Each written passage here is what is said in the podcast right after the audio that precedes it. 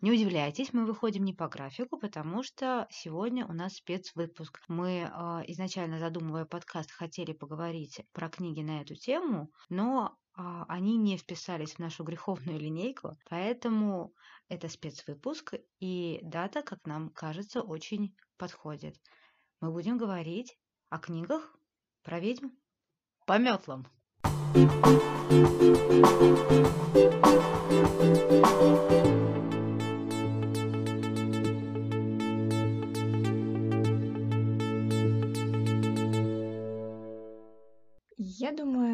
Стоит начать с, э, с того, с кем мы себя ассоциируем, с какой ведьмой книжной или из фильмов каждая из нас является. Александр. Можно Александр еще подумает? Хорошо. Алина, расскажи нам, кто А, ты? ладно, я долго думала. Это правда, Да, очень это правда, долго. очень долго думала и поняла, что я больше се- всего, наверное, себя ассоциирую с героиней книги Шеннон Чакраборти «Латунный город». Это такое фэнтези. Сейчас я таки в шоке. Что? Неожиданно? Не ожидали? Вот вам. Это такое легкое фэнтези а, про магию, там с налетом ближневосточной культуры и все дела. И там есть главная героиня, ее зовут Нари, и она целительница, знахарка, и она там всем помогает и всех лечит, и она такая смелая, отчаянная, и вообще за справедливость и все такое. Я, конечно, не такая, но хотелось бы такой быть. Вот. Саша, не скрывай свою внутреннюю ведьму. Мне просто надо порепетировать было, но я попробую. Та-да-да-дам. Та-да-да-дам. Ну, я себя ассоциирую с Мартишей Адамс больше всего. Ну, она классная. Она, Она круто, суперская, она круто одевается, а, а у нее черный юмор, она сексуальная, она очень крутая ведьма, и она мама Ну, короче, это можно ты, я поняли. двух страшных спиногрызов. Можно я поменяю свою ассоциацию после этого всего? Нет, поздно. Настя.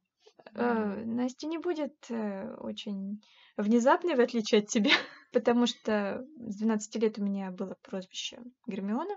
Я думаю, что все таки из-за волос, но ладно. А Гермиона Грейнджер из Гарри Поттера. Абсолютно книжная девочка, которая, тем не менее, там куда-то все время лезет и вечно удивляется тому, что происходит вокруг, почему все вокруг такие странные, и у нее все хорошо заканчивается, еще она в Министерстве магии в итоге работает. Так, дорогое министерство, Магия. магии. Я все еще здесь.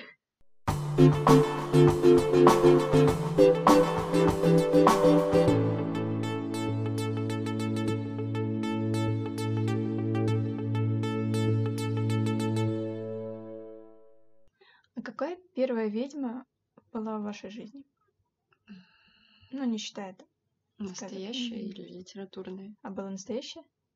Ну нет, в моей жизни не было настоящих ведьм. Только Только, моей было. м, да, только бабушка по соседству, которая была очень злой, ее просто все назвали ведьмой, потому что она была неприятной женщиной. Все. А литературную я, честно, не могу вспомнить. Ну, мне кажется, с детских сказок. Баба Яга, вот эта вс- вся история. Хотя мы знаем, что изначально Баба Яга это не ведьма, а целительница, если не ошибаюсь, была. Но в сказках все иначе. Я, в общем, залезла и посмотрела этимологию слова ведьма. Все вышли из чата, я поняла. У нас познавательный подкаст. Нет, вообще мне понравилось. Когда Настя говорит. когда Настя- а, о том, что изначально ведьма от э, глагола «видите», «знати», ну, то есть это знающая. И, насколько я могу понять, в древнерусском, когда это все начиналось, она не была обязательно, ну, там, ворожея и чародейка. Это уже второе значение, гораздо более позднее. А третье значение еще более позднее. Как раз-таки старуха злобная, противная и корга.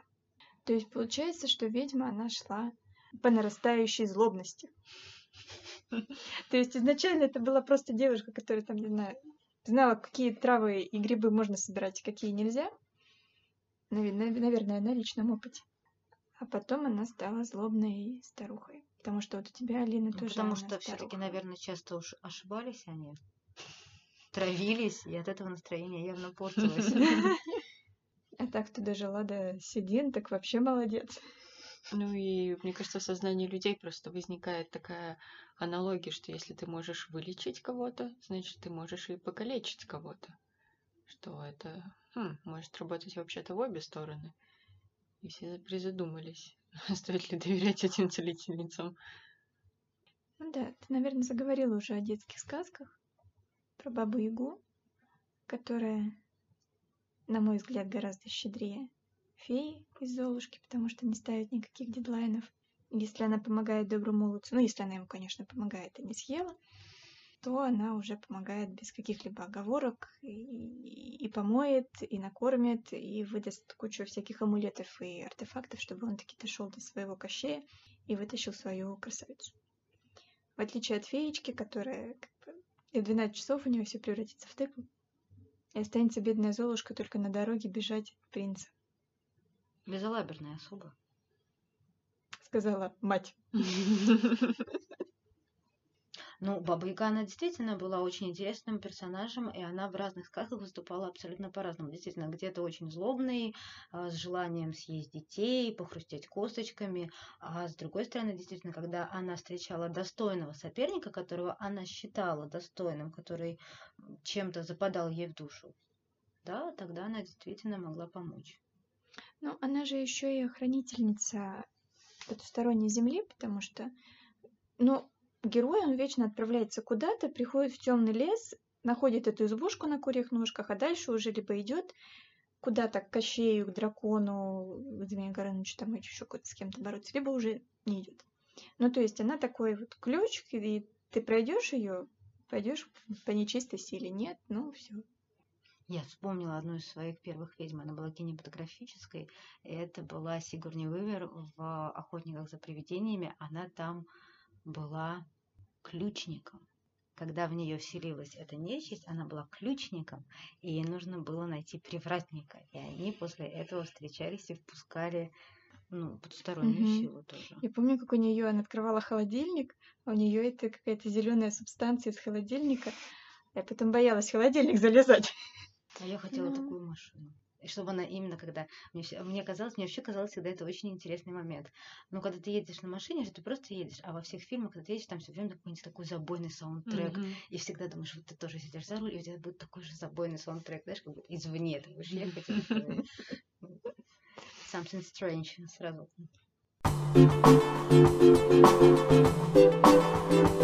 интересно,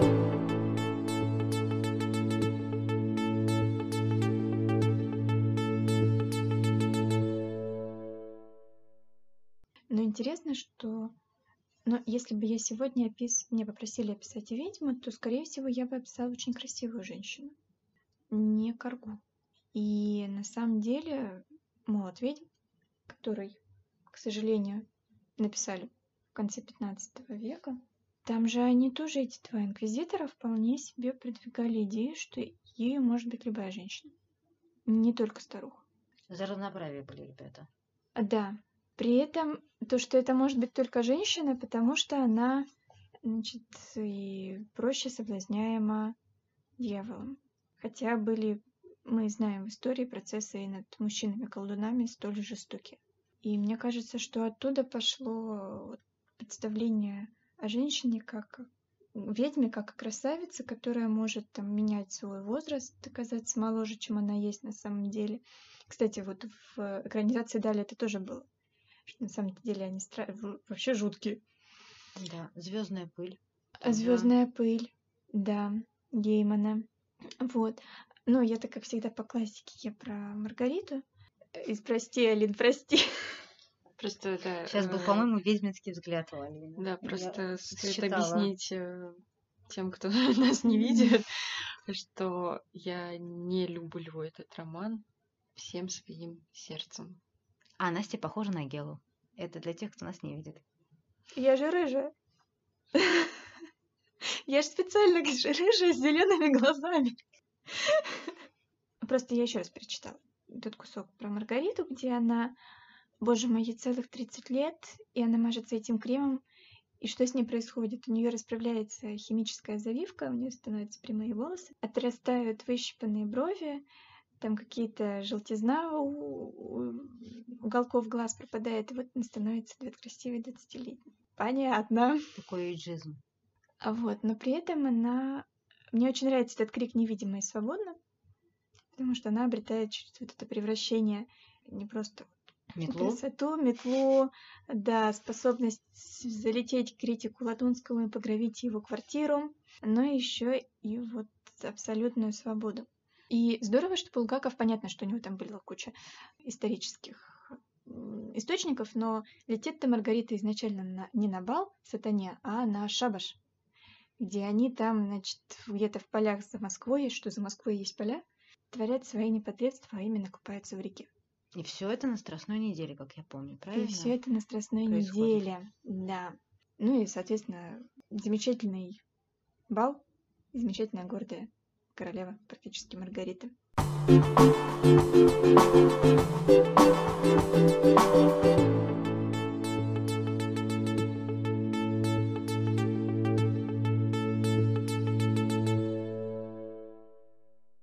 Про шабаш. Что с ним? Это девишник. Это, это девишник. девишник. Да. Шабаш это девишник. Это почти пижамная вечеринка. Прилетают девушки на метлах. Да, на Лысую гору. На Лысую гору. Красиво одеваются или красиво раздеваются. Я даже не помню, как там на шабаше обычно ну, происходит. Я давненько там не была.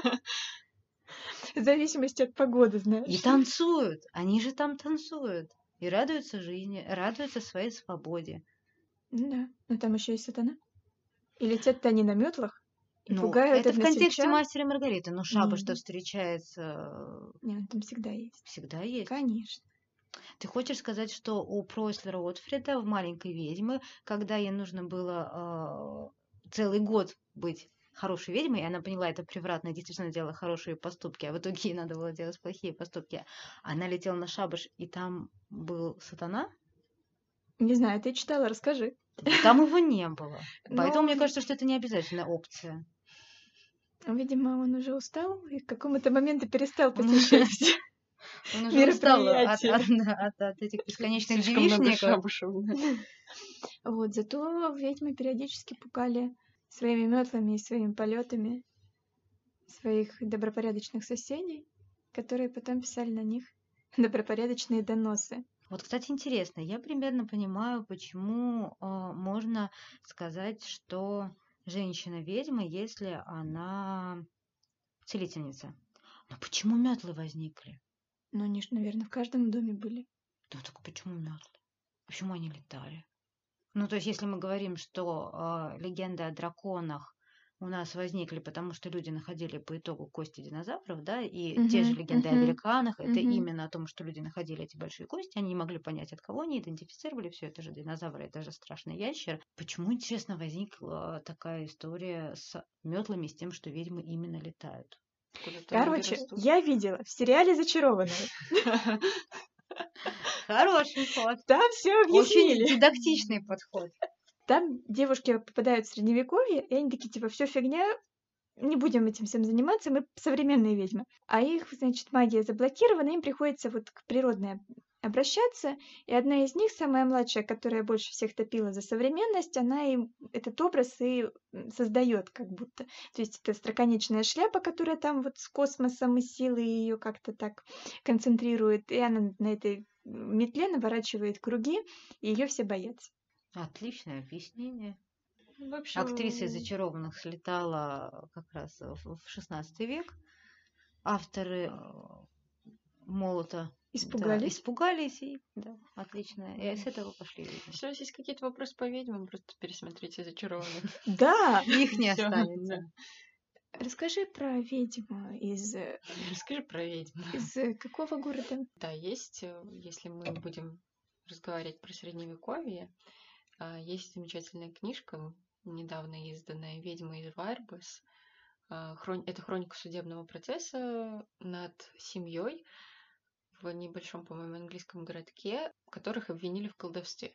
Изначально обвинили женщину, мать семейства, она работала служанкой в одном доме, и ее обвинили в колдовстве, потому что в какой-то момент э, дети стали себя очень странно вести, у них там появились какие-то припадки, они там падали в обморок, э, еще что-то, но так как это был 16 век, и там медицина была так себе, мягко говоря, и очень многие вещи не могли люди просто объяснить какими-то физическими, физиологическими э, причинами. Э, конечно, первая там мысль, что это колдовство. Но интересно читать эту книгу по двум причинам. Во-первых, это один из случаев, когда в колдовстве обвинили не только женщин, потому что у нас, когда мы говорим про инквизицию. Инквизиция занималась не только ведьмами, там были еще и другие э, у нее занятия. Э, но когда говорили о колдовстве, очень у нас в голове возникает образ именно женщины-ведьмы. А это тот случай, когда обвинили в колдовстве всю семью, то есть мать, отца и дочь. И тут возник еще мужчина, его как бы необычно. И второй интересный момент, эту книгу стоит читать, чтобы понимать, что у большинства процессов судебных, которые были связаны с колдовством, Причина на самом деле не в том, что люди верили в колдовство, а причины, они очень банальные, очень материальные, и вот они как бы лежат очень часто на поверхности, потому что, ну, кто-то позавидовал, что у него там земли больше, кому-то там вот нужно было отжрать что-то у соседа и так далее. И было очень просто обвинить вот в колдовстве, потому что, ну, обратное доказать практически невозможно. Ну, как ты докажешь, что ты не ведьма? из разряда было там испытание водой и испытание огнем. Ну, как бы результат все равно так себе. Ну, ты же доказал? Ну, доказал. Ну, кому от этого стало легче, никому, по-моему. Вот, книга очень интересная, и правда советую почитать, чтобы понимать вообще, как эти суды происходили. И на самом деле это очень банальная, скучная и неинтересная вещь, если посмотреть. Простое дело производства, простые допросы, простые описания там помещений, действий людей. И, по сути, ничего как бы сверх, сверхинтересного в этом нет. Она интересна именно вот с другой стороны, потому что очень показательна. И просто такая небольшая ремарка, что вот эти книжечки, хроники судебных процессов инквизиционных, они были очень популярны, их издавали в качестве небольших книг, брошюр, и в Англии просто все люди с ума сходили, читали за поем, и вообще это продавалось невероятными количествами.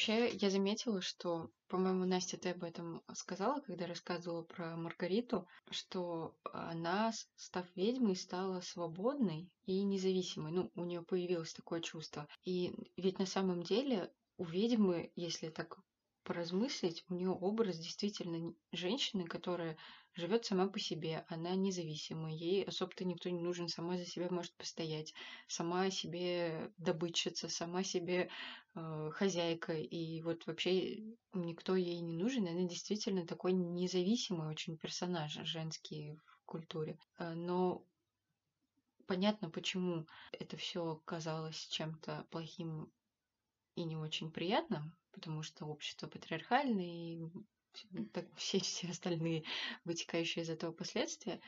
Но мне интересен вот этот образ, и я э, вспомнила книжку «Кинг-понг теория» Вирджиния Дюпан. Э, да, Саша, ты, по-моему, ее читала тоже, да? да?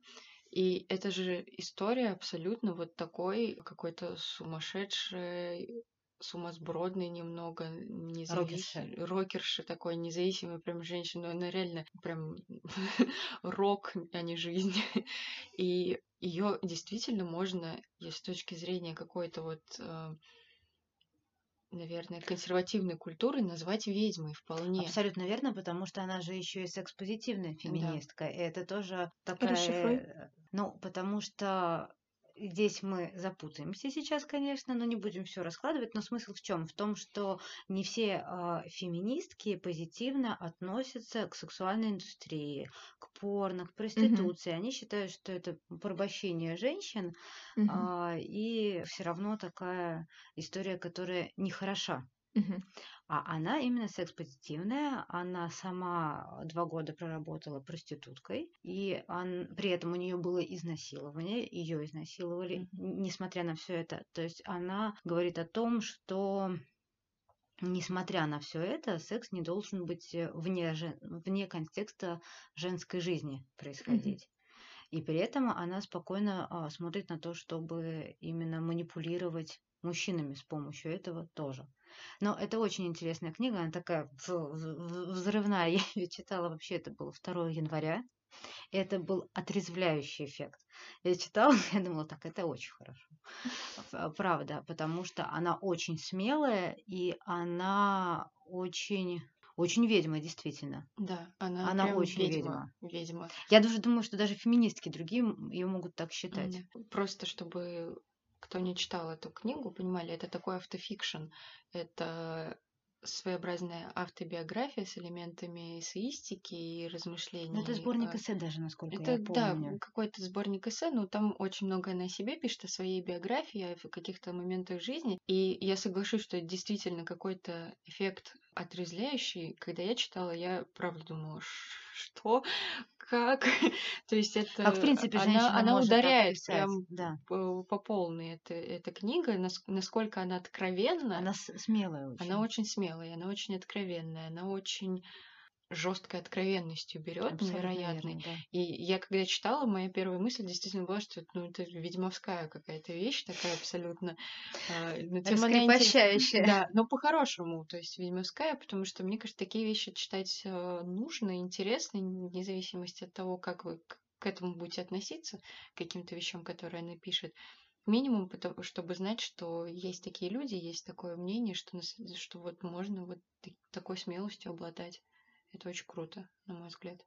Да, это очень круто, но мне бы не хотелось, чтобы все наши разговоры в итоге бы привели к тому, что зародилась мысль, что мы решили взять а, образ ведьмы, привязать его к феминизму и вообще э, поставить равно, что женщины сжигали, потому что их боялись, или они потому что были Нет, красивыми. ни в коем случае. Ни в коем случае, да. И именно все гораздо сложнее. И э, одна из вещей, которая важная, которую ты сказала, и этому даже отголоски э, тому примеру, который я сейчас попробую привести, будет про брошюры, которые продавались в Лондоне, их, их вывозили и далеко. То есть там смотрели в итоге тираж, был он очень большой. Он даже не покрывал то количество людей в Лондоне, которые жили. И было понятно, что читала, зачитывалась вся Англия этими брошюрами. И это большой интерес. И здесь можно провести такую параллель. 1999 год, это «Ведьма из Блэр», фильм, который выходит, и ровно так же никто уже никого не жжет. А, открыто. Открыто, не топит. Вот. Но э, какой интерес это вызывает? Потому что это же действительно кино, которое создало целую мифологию. Его снимали абсолютно секретно. Это были набраны актеры, которые нигде не светились. Режиссер их закинул практически в условия вьетнамские. Они подписывали договор о том, что они почти готовы уже не выйти из этого леса. Они приезжали в этот городок и спрашивали о реальных людей о том, видели они действительно таких ведьм. И там все это нагнеталось, нагнеталось. Плюс они запустили сайт, в который целый год э, выкладывали в стиле документалки да, какие-то документы, все туда, э, зарисовки. И когда выходил фильм, никто не понимал, что это что это реально документальный фильм, и эти студенты пропали там, или это художка. Было ничего не понятно. Даже когда они на Сандес его привезли, никто ничего. Они прятали этих актеров. Они им не давали никуда выходить. И никто даже не знал. Все действительно думали, что они умерли. И даже когда уже дошло до России, я помню, как я ходила в кинотеатр, и, и это был взрыв мозга, потому что действительно это было совершенно непонятно, живы они или не живы. И их в итоге показали, этих актеров, но только спустя какое-то время, когда уже они обкатали. Да, и примерно такой был. Был шок у зрителей, когда их туда выводили ходили, они ничего не понимали, и э, люди плакали, люди смеялись, кто-то уходил, э, но была такая шоковая терапия, и это показатель того, что вся эта история с ведьмами, она еще очень интересная, то есть mm-hmm. не только э, хлеба и зрелищ, да, но и э, людям все равно все это нравится. Почему увлекаются вообще всеми этими гаданиями, ну, потому что это что-то потустороннее, знаешь, это, ну, это, конечно, наверное, некорректное сравнение, но это как некое чудо. То есть а, возможность чего-то невозможного. Это привлекает. Возможность чего-то невозможного в нашем мире это привлекает. И пускай ученые будут топить за то, что это все лженаука и все это неправильно, это запудривание мозгов, да. Но люди же запудриваются часто не потому, что они там дураки или они там, не знаю, они могут быть не хотеть знать. Это же действительно, да, это, это все интересно. возможность перемещать предметы на расстоянии, А читать удобно-то будущее. как? Да это же прекрасно. Переместите меня кто-нибудь на работу вовремя.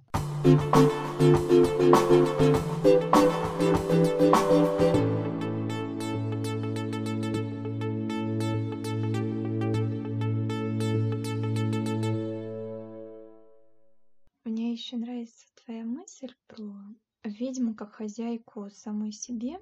И еще немножко продолжу про то, что мы не, не только про феминизм, хотя он здесь, ну, как бы, он есть. В Терри, у Терри Пратчета есть цикл ведьм, ну, он называется цикл ведьмы. И Есть детский даже рассказ «Ведьма на пылесосе». а, есть еще цикл про ведьму ребенка, про Тиффани Болен. Ей от 8 до, по-моему, 15 лет. Это серия, да? Да, там Мгм. Шесть, по-моему, книг, могу ошибаться. Все начинается с того, что Тиффани защищает своего младшего брата и дает э, страшной э, Кикиморе сковородкой по голове. Так ведьма, ведьмой стала и Тиффани. Но вот в более взрослом цикле там, в принципе, такой ковен из трех, ну, позже к ним добавляются дополнительные, которые, в принципе, все ипостаси ведьмы-то и раскрывают. То есть там есть такая главная, самая сильная, самая старая, самая противная, вредная и так далее, матушка Ветровоск, которая живет одна в отдельной избушке, которая знает, кто к ней приходит, потому что у нее там так хорошо изгибается дорога, что она видит, кто идет. Есть матушка Яг, которая такая мать семейства, у нее какое-то огромное количество сыновей, огромное количество невесток, внуков и так далее. Они все вокруг нее носятся, она, значит, там, типа, ты иди протри там в этот горшок, ты иди почисть печку, а ты, мой дорогой сынок, иди под, ко- подкой м, смерти коня. И он это делает. Ну, то есть вот в таком духе. Есть а, Маград, самая младшая, которая становится королевой. То есть сказка выворачивается так, что она должна была быть как бы крестной матерью для типа Золушки, а на самом деле она сама становится этой Золушкой и королевой. А понятно, что Пратчет э, замечательно умеет выворачивать вообще все и делать абсолютно замечательные отсылки ко всему, но вот эта возможность, э, если ты ведьма, то, в принципе, ты можешь наплодить себе кучу детей. Пожалуйста, если тебе, ты это хочешь. Ты можешь просто уйти от всех и управлять э, животными, как делала матушка Ветровоск. Пожалуйста, если тебе очень хочется. И опять возвращаюсь вот к этой свободе. К возможности творить, что хочешь. И еще что мне хочется сказать вот вместе с Пратчетом, в связи с Пратчетом. То, что ведьма, получается, она выломана из социума. Ну, то есть женщина в традиционном установке это мать, там, не знаю, доярка, ну, что-то вот очень по- похоже. Очень не в одном виду. Да, Мне- очень неоднозначный выбор доярка. Да, то есть, Мать как бы мать- еще, да. Хорошо. Не мать, а доярка. Сейчас объясню. Нет, самое Потому что- смешное, что такое, э, Настя сказала таким образом, что мне даже тире послышалось, понимаешь? Мать доярка, да. мать героиня, но мать доярка. Объясню. В совсем патриархальном, совсем деревенском обществе ведьма считалась, что может проклясть ребенка, а еще может проклясть корову, что у той молоко скиснет, а корова как бы в хозяйстве, ну, вот же ценная вещь. Возможно, ценнее ребенка для деревенского хозяйства. Вот поэтому. В общем, получается, Я что... запомнила насчет матери доярки. Все, кажется, я покидаю этот подкаст. Пока-пока. Со своими прочитами и Гарри Нет, Поттером. не с прачетами, а с доярками. Тире матери. Зато у ведьмы сформируется свой собственный ковен. То есть то, то общество, которое ее готово принимать, либо это подруги, либо это какая-то маленькая семья, либо опять колдуны более-менее дружелюбные, дружественные. И вот этим вот образом, они- вот, вот этим вот маленьким обществом, они противостоят обществу большому.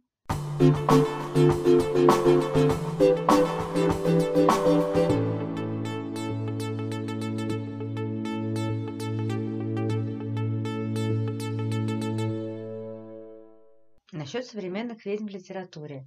Кто боится смерти? Автор Неди.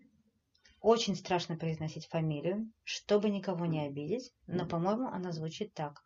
Окорафор. Неди Окорафор. Это писательница нигерийского происхождения, которая сейчас живет в Америке. Она написала «Кто боится смерти». Книга мне понравилась.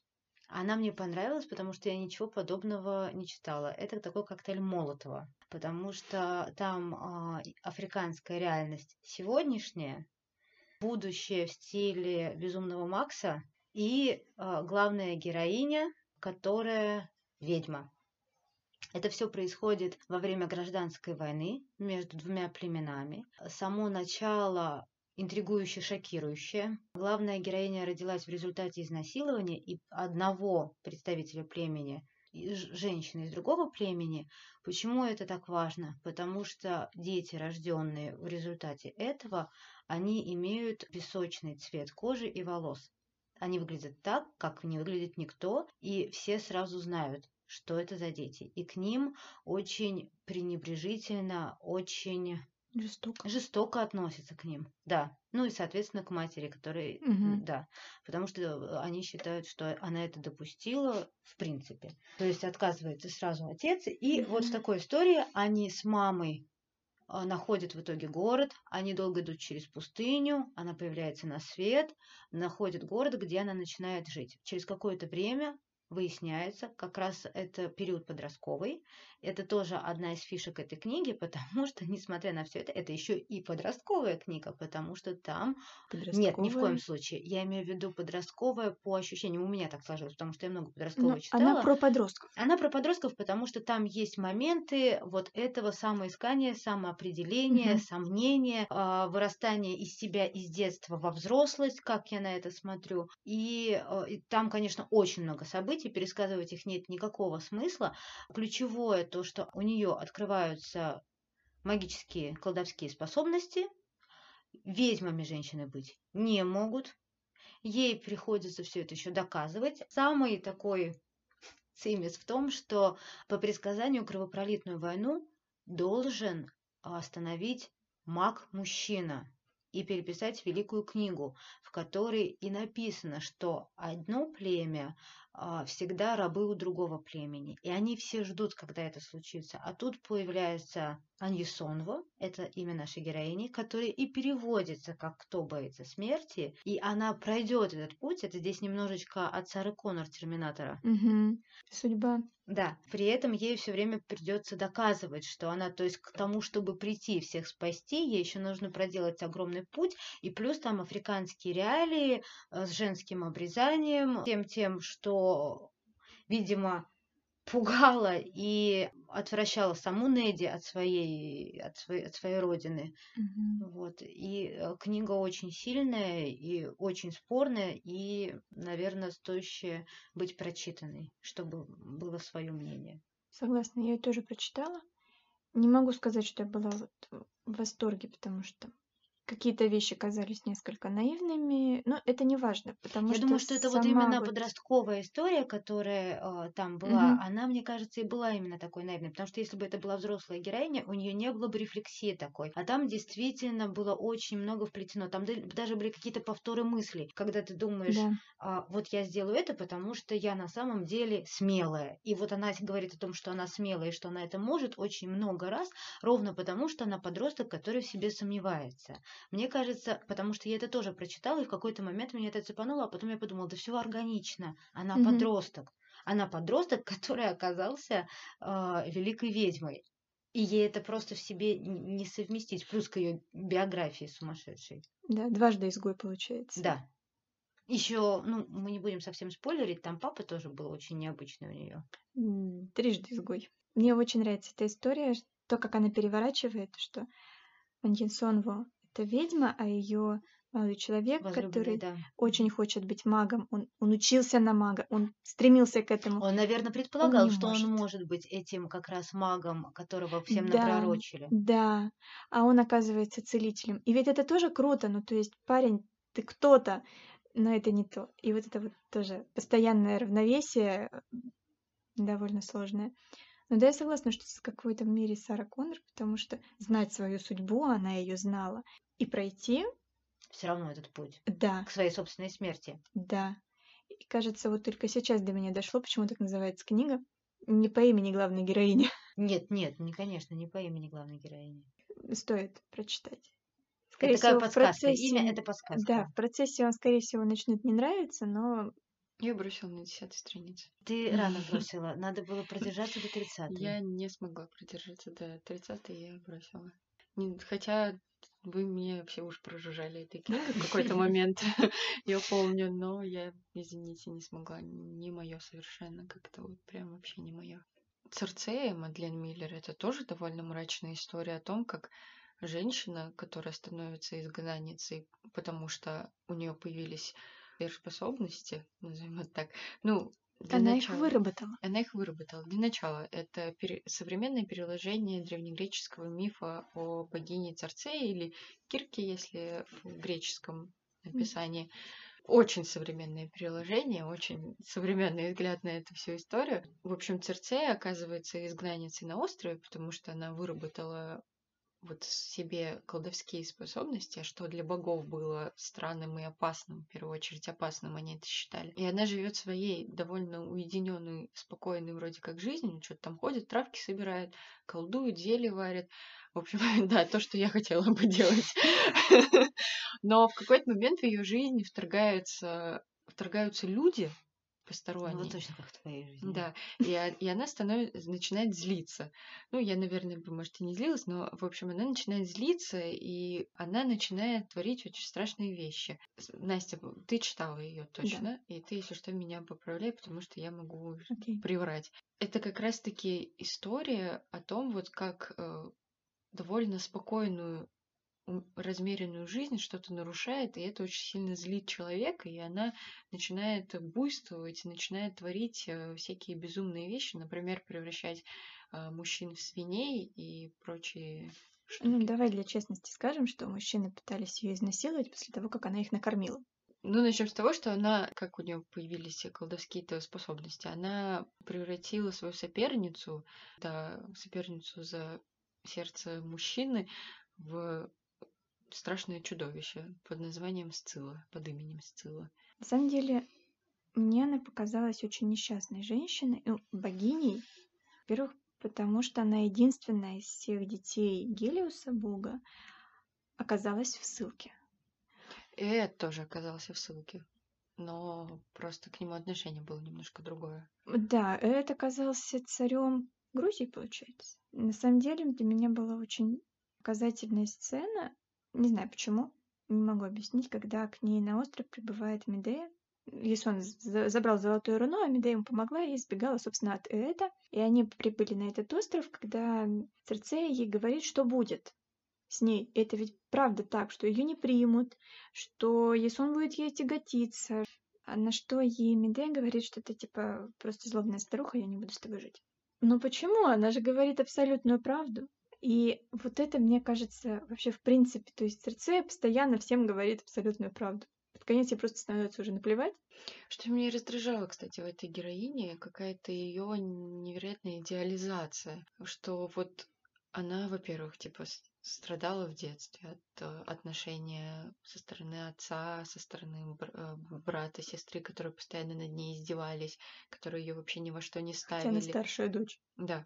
Потом ее изгнали, она опять страдает. э, Потом вот ее никто не слушает, она опять страдает. Потом вот ее над ней издеваются э, приезжающие мужчины, она опять страдает. Потом вот Одиссею бросила, она опять страдает. И она всю книгу просто страдала и страдала и страдала и страдала. И это какая-то невероятная идеализация. Ну, мне лично не очень понравилось, потому что, не знаю, в общем, мне вот это мне прям не понравилось. И Не в было конце- развития. Э, Да, то есть у, у персонажа как будто бы нет никакого развития. Она просто страдает всю книгу. В принципе, да. Но в итоге-то очень... Ну, мне понравился финал. Мне Я не пон- понравился, опять же, почему она миф переделала. Ну, зачем? В мифе все было типа пожестче. Ну, в Мифе все, конечно, было пожестче. Но это и Гомер, знаешь ли. Но со своей стороны я хочу отдать должное этой книге, потому что при всей моей нелюбви к античности, я не знаю, упоминала ли об этом в этом подкасте, Именно в этом выпуске. Именно в этом, спасибо.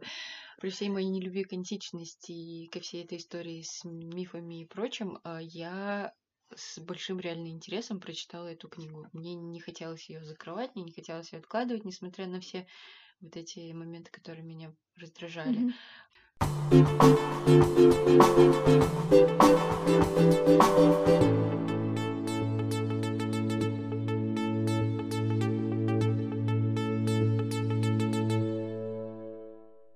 Вообще мы сейчас очень похожи на ведьм.